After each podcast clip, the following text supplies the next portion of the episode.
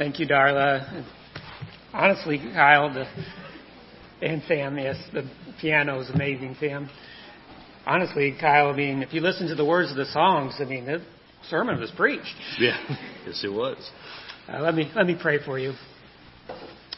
Father, uh, just lift up Kyle as he prepares to bring your word. I just pray that his words are an encouragement to us and, and that as we listen, we, we search for ways to apply it to our lives. In your name I pray. Amen. Good. Good morning. As always, it's good to be here with everyone, and I hope that all of you had a good week, and I'm excited for us to be here together as we continue to go through the Gospel of John, chapter 8.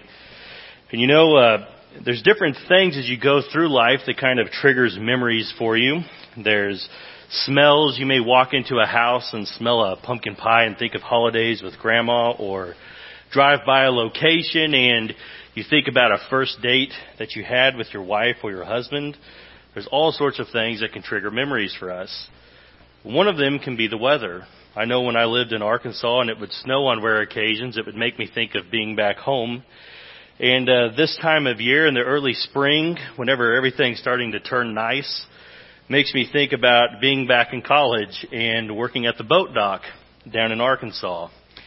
And uh, working at a boat dock in Arkansas was quite an experience, as you could imagine. But in the early spring, we would go down there, and because it wasn't busy, we would be doing all sorts of odd jobs, repairing boats and getting slips ready and checking cables and chains and so on. And one of the jobs that our boss would have us do would be, if it was slow, he would send us out to the grill outside of the office to make hamburgers and uh, grill up hot dogs.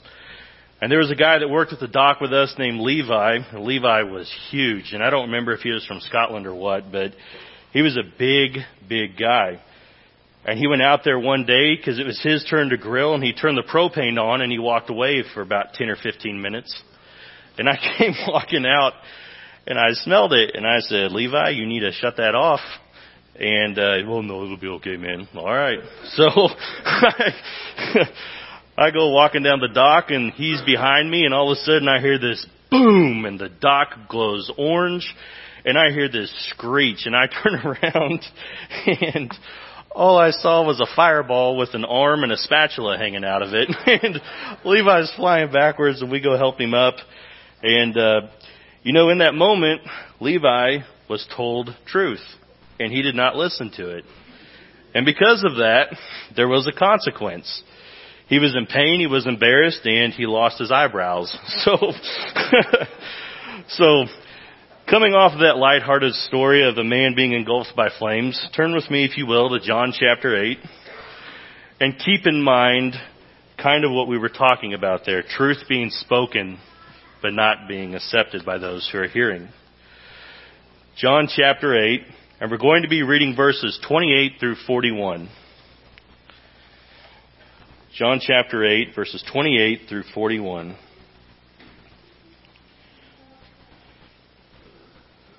Verse 28. So Jesus said, When you lift up the Son of Man, then you will know that I am He and I do nothing on my own initiative, but I speak these things as the Father taught me. And he who sent me is with me. He has not left me alone, for I always do the things that are pleasing to him. And he spoke these, and as he spoke these things, many came to believe in him. So Jesus was saying to those Jews who had believed him, If you continue in my word, then you are truly disciples of mine and you will know the truth, and the truth will make you free. They answered him, We are Abraham's descendants, and have never yet been enslaved to anyone. How is it that you say you will become free? Jesus answered them, Truly, truly, I say to you, everyone who commits sin is a slave of sin. The slave does not remain in the house forever. The son does remain forever. So if the son makes you free, you will be free indeed. I know that you are Abraham's descendants, yet you seek to kill me because my word has no place in you. I speak the things which I have seen with my father. Therefore you also do the things which you heard from your father. They answered and said to him, Abraham is our father. Jesus said to them, If you are Abraham's children, do the deeds of Abraham.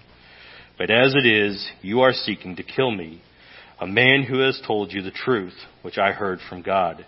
This Abraham did not do. You are doing the deeds of your father. Now, we begin with verse 28, which is the verse that we left off with last week when we talked about how Christ is teaching more and more of his death and resurrection. We see him state in this verse that when you have lifted up the Son of Man, then you will know that I am. Now many of your Bibles will say that then you will know that I am He. And He will either be italicized or bracketed. And that is because in the original text, He is not there. It is something that was added for English. But what He is saying in that moment is that when you lift me up, then you will know that I am. It is a declaration to the people of who He is and what is happening in that moment. His teaching is pointing to the cross. And we talked last week about how this is snowballing the closer we get to chapter 19. He states in chapter 3 that the Son of Man must be lifted up like the serpent of Moses. The Son of Man must be lifted up, and then now in 828, he states that when the Son of Man is lifted up, you will know I am. But now in this section of Scripture, we see two new words come into the phrase that will begin to be built upon. Truth and free. The truth will make you free. Now notice that in that sentence there are several things going on. The truth will make you free. Truth, free. It's in that order. It's not freedom showing you truth. It is truth making you free, and they are connected. They are not separate. Jesus is not saying that you should hope for truth, and then you should also hope for freedom. He is not saying that, nor has he reversed it. It is not that freedom will reveal the truth.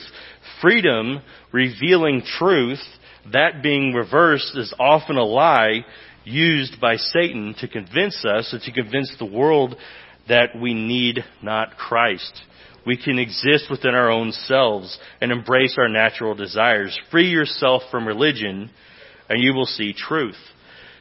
Satan has always attacked the words of God, the words of Christ, and twisted them and worked on the minds and the hearts of believers by making them doubt in these. We see in Genesis 3 1 in the garden, Satan is talking to Eden and he states that, Did God really say to you, you must not eat from any tree in the garden? Sowing the seeds of doubt for an order that came from God. Any type of sin that we struggle with as a believer, Satan can always give us a way to explain away. She doesn't know. You're not hurting anyone. No one will ever see the history of your phone. And whatever it is, he can always give us a way to explain this away and to go against the commands of God.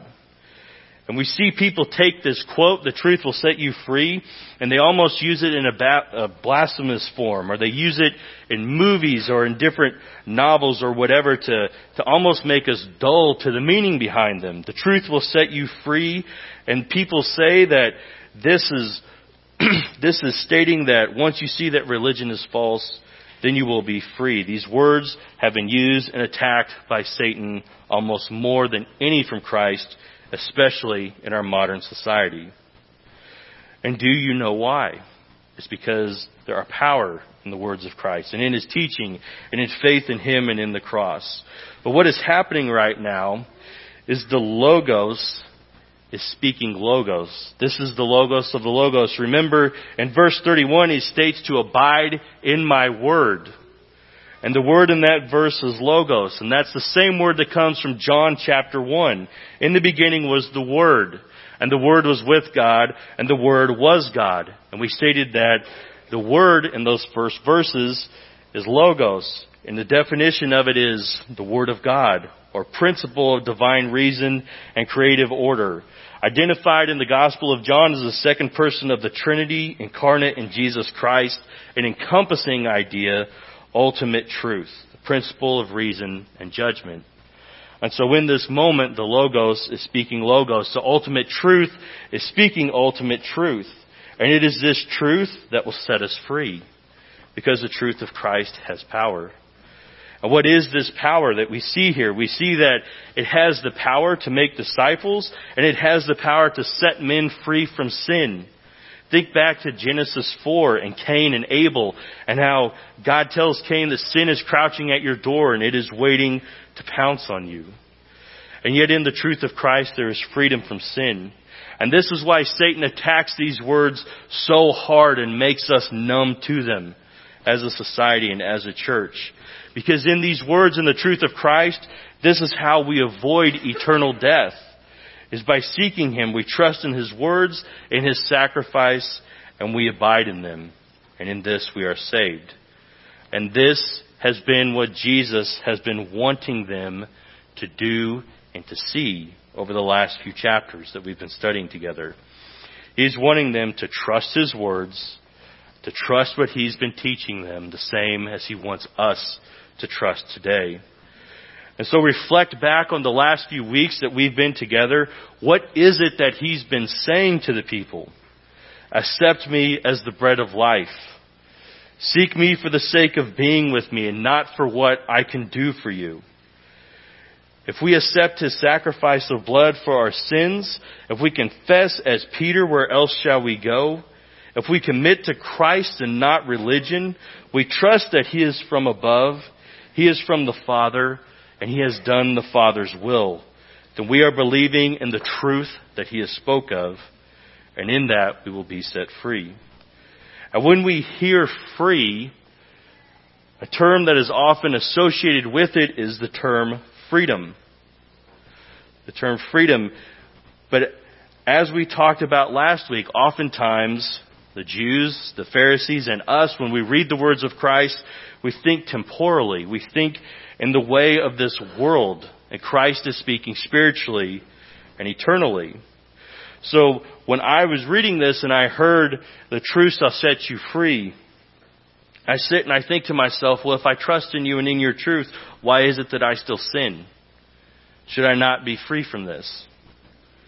And that is sort of the universal knee jerk reaction that most people have whenever they hear this verse.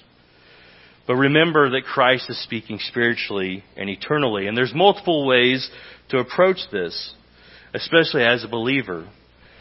One is to remember that as you progress forward into time and into a more intimate relationship with Him, there are changes in your life occurring, and people see them. Now, we as sinners, we may think to ourselves, I've been struggling with this sin since I was a kid, and I still cannot seem to overcome it. And John MacArthur tells this story about how he was at the bedside of this 79 year old man, and the man was ready to go see Jesus, and they were talking, and John asked him, Do you have any regrets in your life? And the 79 year old man said, I regret that I never got the victory over pornography. And John said, I looked at him and I could not believe that this man struggled with this for all of his life.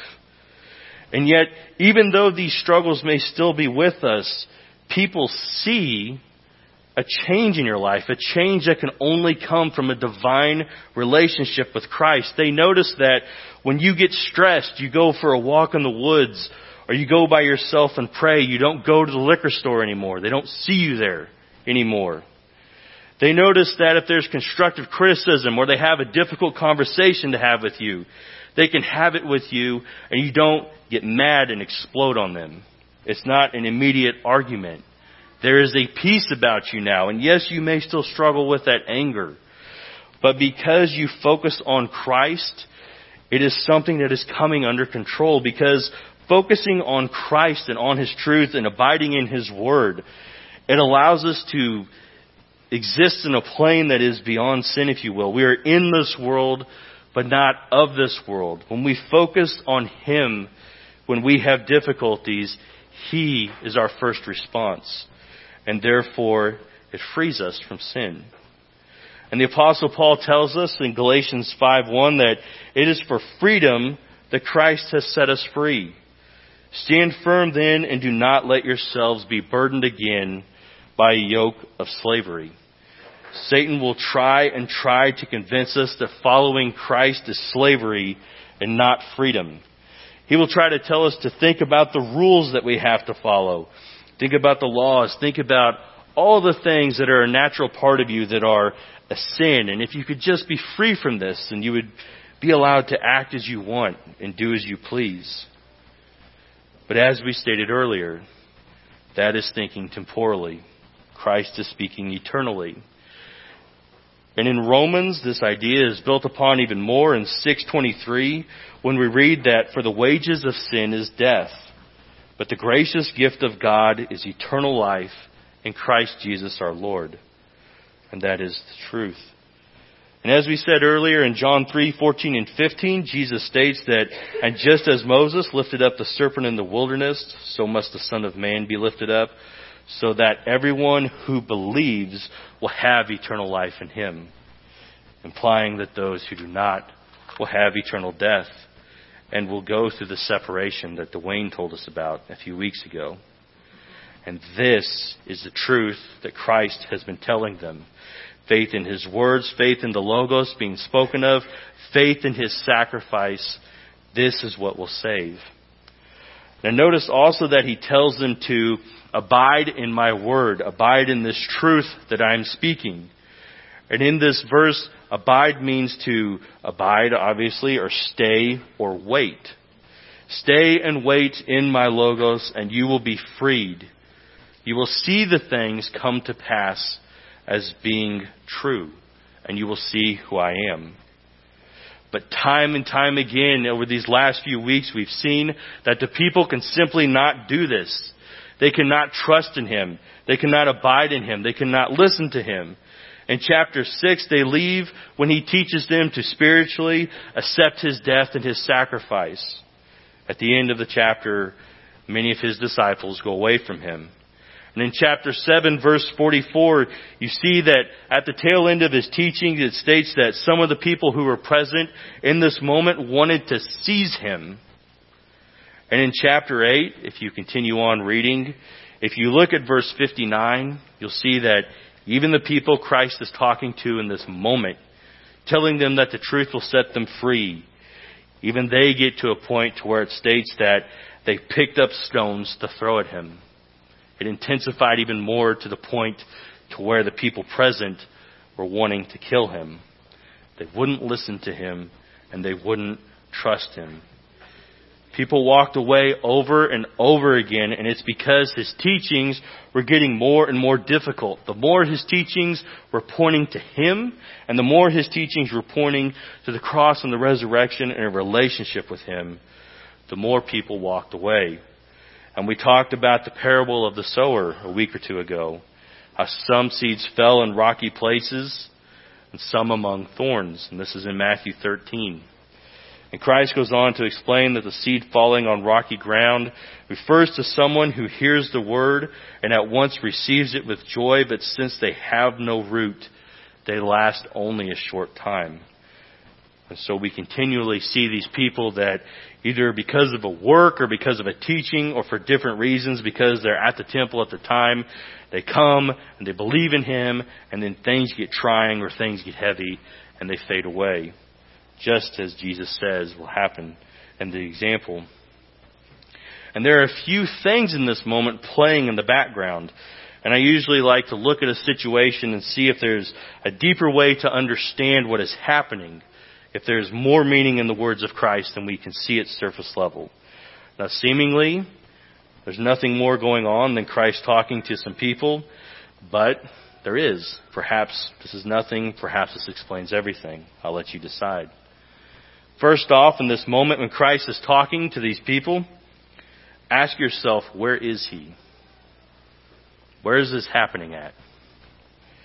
And if you look at the beginning of chapter 8 and verse 2, you will see that in this moment Christ is at the temple. He is talking to them. But more specifically, it's not just that he's at the temple. Look at verse 20 in chapter 8. It states that he is at the treasury. He is at the treasury of the temple. And depending upon your translation, it will say, in the treasury, by the treasury, or near the place where the offerings were put. Either way, he has returned to the temple and he is at the source of the sin, greed. In chapter 2, Christ comes and he cleanses the temple. And we stated that they were selling sacrifices and so on out in the court of the Gentiles, and they were taking away from the meaning of the temple. They were distracting from worship. So Christ goes in and he runs the money changers out. He flips tables and he clears it out. And so now he returns and he is standing at the treasury and they are still not listening. And he is telling the priests in the temple that if they love the Father and not riches, the people not manna, not tradition, not that which fills the treasury, but you loved the Father, the reason for the temple, then you would love me and you would recognize me. And that is why he continues to say that he is from the Father. And it continues to be a problem for them. He is standing at the source of the distraction, and they are not listening. We will see as we get into Palm Sunday here in four weeks that Christ will return and he will cleanse the temple because they were not listening. Now, when you read through the commentaries of Ellicott and Matthew Henry, they both kind of have the same ideas when they're reading these verses. And they make points that are interesting, and that is that in all things that Christ does, he is constantly in the will of the Father in all things. When he states, I am, I am the bread of life, I am the way, the truth, and the life, the I am statements, he is in the will of the Father when he heals the blind and heals the sick. He is in the will of the Father. When he taught those that did not understand and showed people who he was, he is in the will of the Father. And even in this moment, when he stands in the city of David among God's people, the Jews, in the temple of the Father, speaking to the people, the Pharisees, and the priests of the Father, drawing all attention to himself, that too is the will of the Father. So there is a lot going on in this moment. But secondly, we look at the location of the temple, or maybe the history of the location, we should say. And if you if you ever like looking into Jewish traditions and the way it ties into the Bible, if you go to jewishvirtuallibrary.org, they have many great articles there. And if you look up the Temple Mount, you will see traditions as to why the temple was built where it was in this time.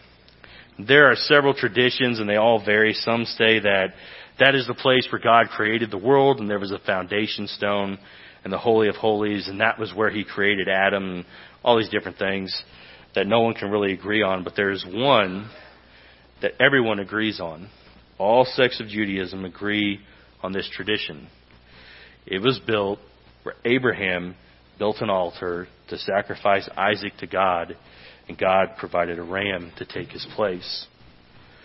And so here we are, and the people of Abraham are standing here where Abraham's altar was, and now Abraham does not know the Father. As Christ has told them repeatedly, they are sitting there, and the sacrifice to take their place is standing in front of them, and they are missing it.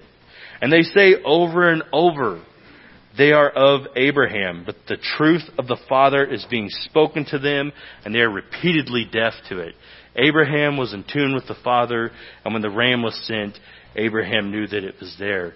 But now, Abraham has gotten distracted from the Father, and the Messiah is there, and they see it not, because they cannot hear the truth. And Christ is warning them more and more intensely. When you look earlier in chapter 8, at verse 21, Christ states that I am going away, and you will look for me, and you will die in your sin. Where I go, you cannot come.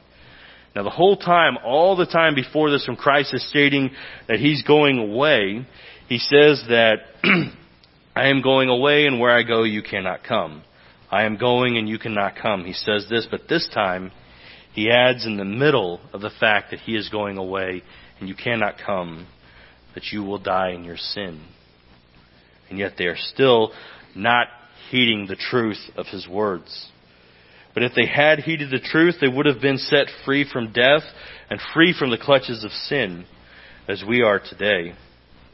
And ask yourself, are you willing to let go of the things of this world and allow the truth to free you from sin?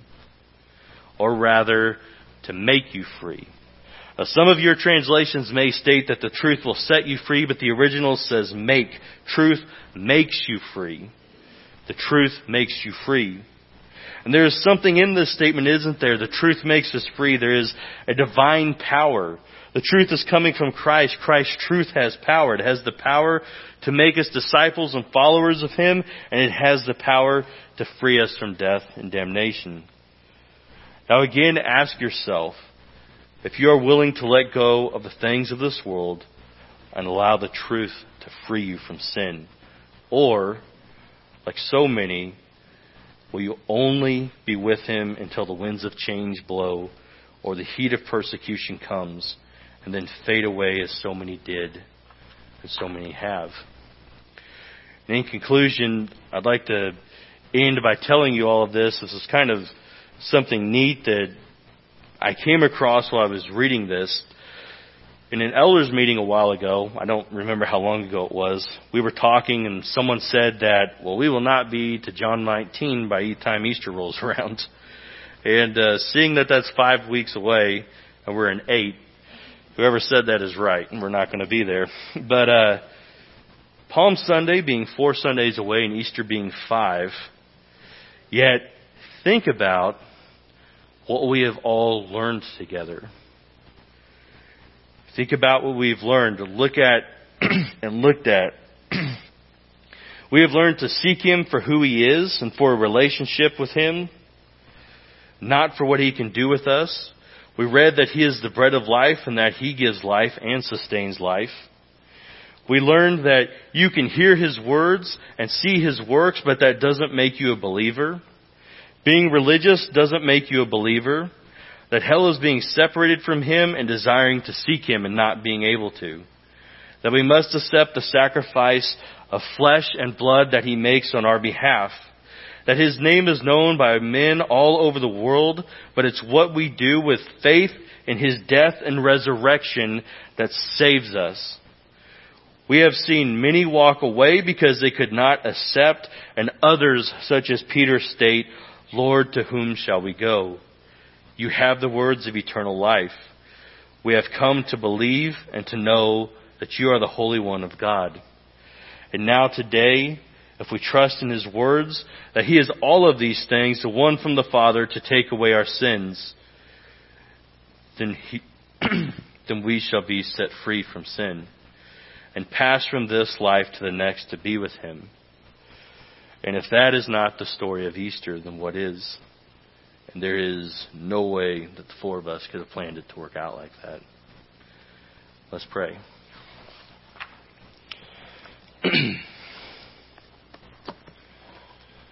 Christ, we thank you for all that you've given us. We thank you for the truth in your word, that you invite us to abide in it, Lord. I pray that you continue to guide us as we move forward as a church body, as leaders. I pray that you put us on each other's hearts and that we pray for each other throughout the week. And I pray that you continue to guide us, to teach us in your word, and allow us to have moments alone with you in prayer. Feel your love, Lord. We praise your name. Amen.